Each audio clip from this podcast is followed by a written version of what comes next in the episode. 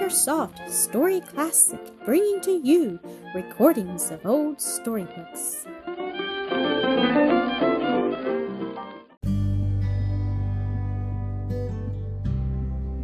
Mildred's Married Life, Episode 21. The whole house was aroused and terrified by the sudden crashing sound, succeeded by perfect stillness, and members of the family, guests, and servants came rushing into the hall, most of them in wild excitement, not knowing but the next thing might be the falling in of the roof or the tumbling of the walls about their ears. Mr. Dinsmore, who happened to be standing close by the drawing room door at that end of the hall, was the foremost of the crowd, and saw with a thrill of terror and despair his darling only daughter lying apparently insensible upon the floor, killed, as he thought, by the crushing weight of the statue, which seemed to rest upon her prostrate form. In an instant he was at her side, his terror somewhat abated as he perceived that it had missed her, though by but a hair's breadth, and that she was making an effort to rise. My child, my darling, he said tremulously, stooping over her and gently raising her in his arms. Are you much hurt? No, papa, not much, I think, she murmured faintly, for the fall had partially stunned her. But I've broken your lovely statue, and I'm so sorry. Never mind that. What do I care for it in comparison with you? he said almost indignantly, making his way through the crowd of frightened, anxious guests. Is she much hurt? How did it happen? How did she come to fall? Everybody was asking of her father, or of each other, as they fell back from the drawing room door to let him enter. He did not seem to hear or heed them. His attention was wholly occupied with her. Am I giving you pain? he asked in tenderest tones. Very little, she answered, and her voice sounded quite natural now. He sat down with her on a sofa, Rose, Mildred, Dr. Landreth, and Mr. Travilla gathering round. Where are you hurt, dear child? the doctor asked. Only my knee, sir, and I don't think it's more than bruised, she said, looking up into his face with a faint smile. And I'm ashamed to have frightened you all so.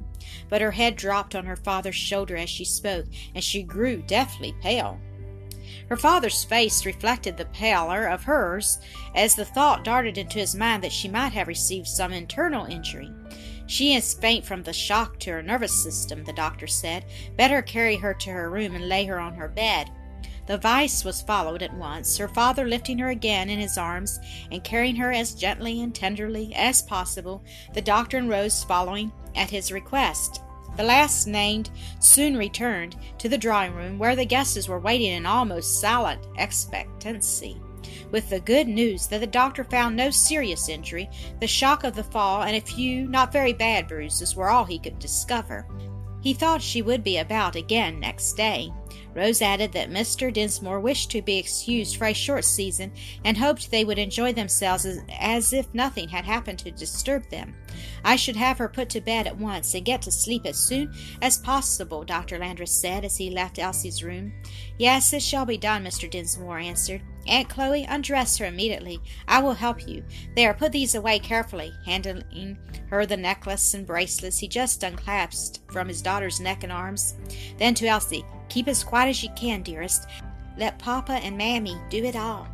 Dear Papa, you seem to have no reproof at all for me, she said, looking lovingly into his eyes. That can wait till tomorrow, he answered with playful look and tone. I am sorry for my little pet that our Christmas Eve should be so spoiled for her, he added presently. But it was my own fault, Papa, and I'm afraid I've spoiled yours and other people's too. Well, well, accidents will happen, and you shall tell me all about it tomorrow if you feel equal to the task. Now I shall sit beside you until you go to sleep. How nice, dear papa, she exclaimed. It more than pays for my slight hurts and my fright, for oh, I was frightened when I felt myself falling. There, don't talk about it any more tonight, he said, holding her close to his heart for an instant, then laying her in her bed. Papa, she asked, must I say my prayers in bed? For tonight I think you must, and they need not be very long. We are not heard for our much speaking. It was not long ere she slept. Until then he sat beside the bed, holding her hand in his and singing softly one of her favorite hymns. then enjoining it upon the old nurse to watch her carefully, and if she woke and seemed in pain to send at once for him, he returned to his guestess. Elsie was still sleeping sweetly when her father came in and stood by her bed the last thing before seeking his own, and he always found her so when he stole softly in again two or three times during the night. She woke at her usual hour in the morning, and hearing him moving quietly about in the next room, called softly to him, Merry Christmas, dear papa! Ah, my darling, a Merry Christmas and Happy New Year to you, he responded, coming quietly to her side. You are looking very bright, he added, joyously bending down to kiss forehead. Do you feel no ill effects from your fall? No, sir. May I get up now and come to you in the study when I am dressed? Yes, if you feel quite able. Aunt Chloe, as the old nurse came in, bring Miss Elsie a glass of good, rich, iced milk, and let her drink it before she rises. Yes, sir, I's do dat very ting, returned Aunt Chloe. How is you, honey? Well enough to get out o' bed dis Christmas morn? Yes, mammy, but why don't you catch me? Aren't you afraid you'll miss your Christmas gift? Yah, yah, chel, not a bit. Spect you's got it already and couldn't keep it from your old mammy if you tried. Now I's off after dat milk. But fust I hope, starling, you'll have de merriest of Christmases and de happiest New Year de good Lord ever give you. Thank you, dear old mammy, and may you have the same, Elsie responded, looking affectionately after her nurse as she hurried from the room. Her father stayed with her till he had seen her drain the glass of sweet, rich milk which Aunt Chloe brought, then left her to be dressed.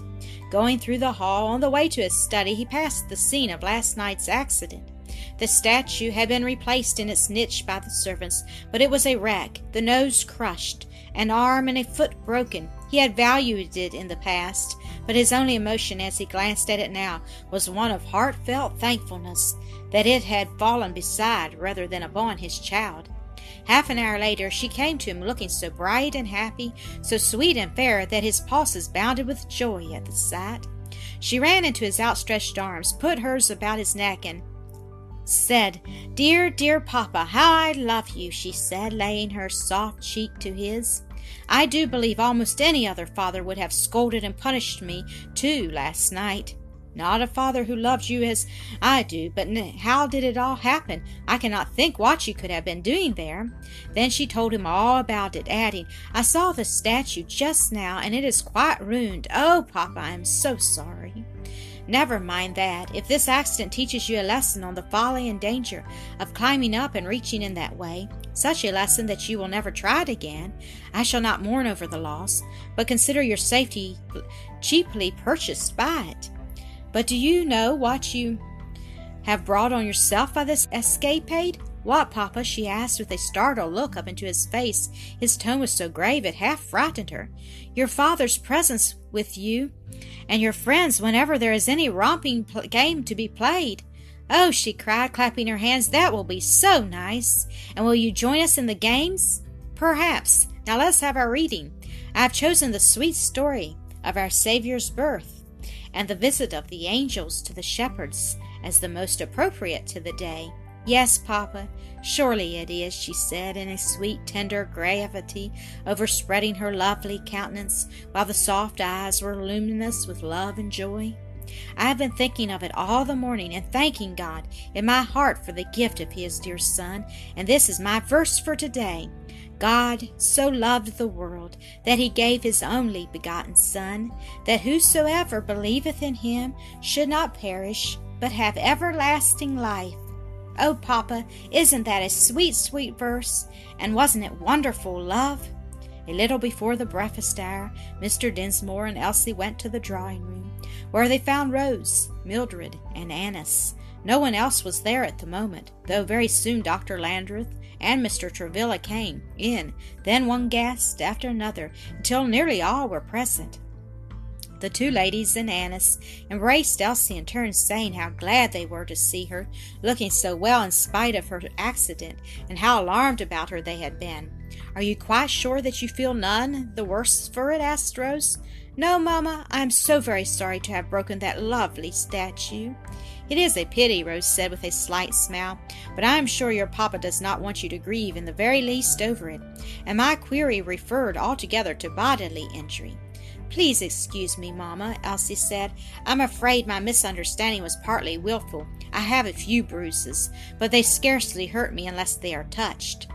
Inquiries, condolences, and Christmas greetings and good wishes were showered upon her as the other visitors gathered in, until at length Enna remarked with a disdainful toss of the head, Dear me, Elsie, what a fuss everybody does make over you, just because you had a trifling accident, a fall off a chair. A fall off a chair, Miss Enna, said Mr. Travilla, has sometimes proved a very serious affair. And if that statue had fallen on instead of alongside of our little friend, it would without doubt have broken some of her bones, if nothing worse.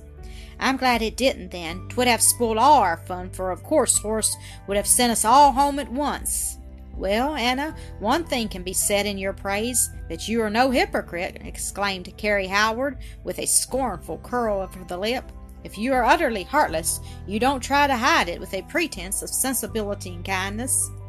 You are well answered and reproved for once, Enna, remarked Mr. Dinsmore with a grave displeasure and disgust. The morning was so fine that the family and guests spent the greater part of it in the open air, riding, driving, or walking. Elsie generously gave up her phaeton to Carrie and Lucy, the other little girls to take their turn afterward, the larger ponies to the boys, but her father and Mr. Travilla drove her and Annis out in the carriage of the latter, there was a great deal of candy about, everyone having received a box of it when the gifts were distributed, and some of the little people ate so much that evening and on getting up in the morning that they brought little appetite to their breakfast.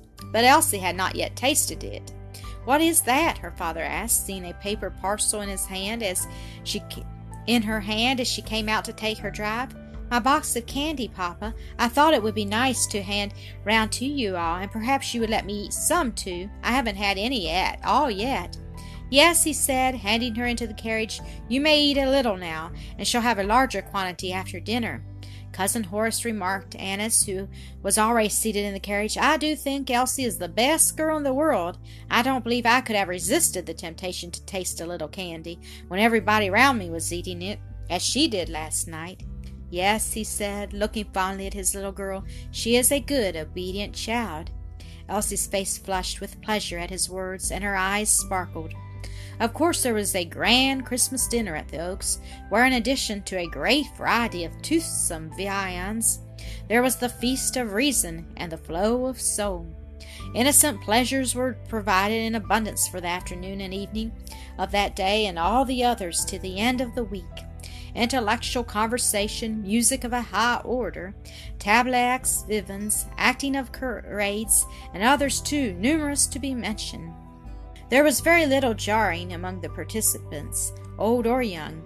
Enna behaved uncommonly well, probably because either Mr. Dinsmore or Mr. Travilla was almost always present, often both were, and in their occasional absence, as Rose, Adelaide, or Mildred was sure to be near enough to see and hear all that went on.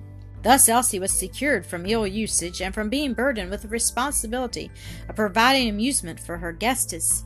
Both she and Annis enjoyed the week greatly, yet felt a sense of relief when on Saturday evening the last of their guests had departed, leaving them to the full enjoyment of each other's society and that of the usual quiet home circle. The older guests had gone too, with the exception of Adelaide and Mr. and Mrs. Travilla, but they seemed almost to belong to the family. Thank you for listening to another episode of Acresoft Story Classic.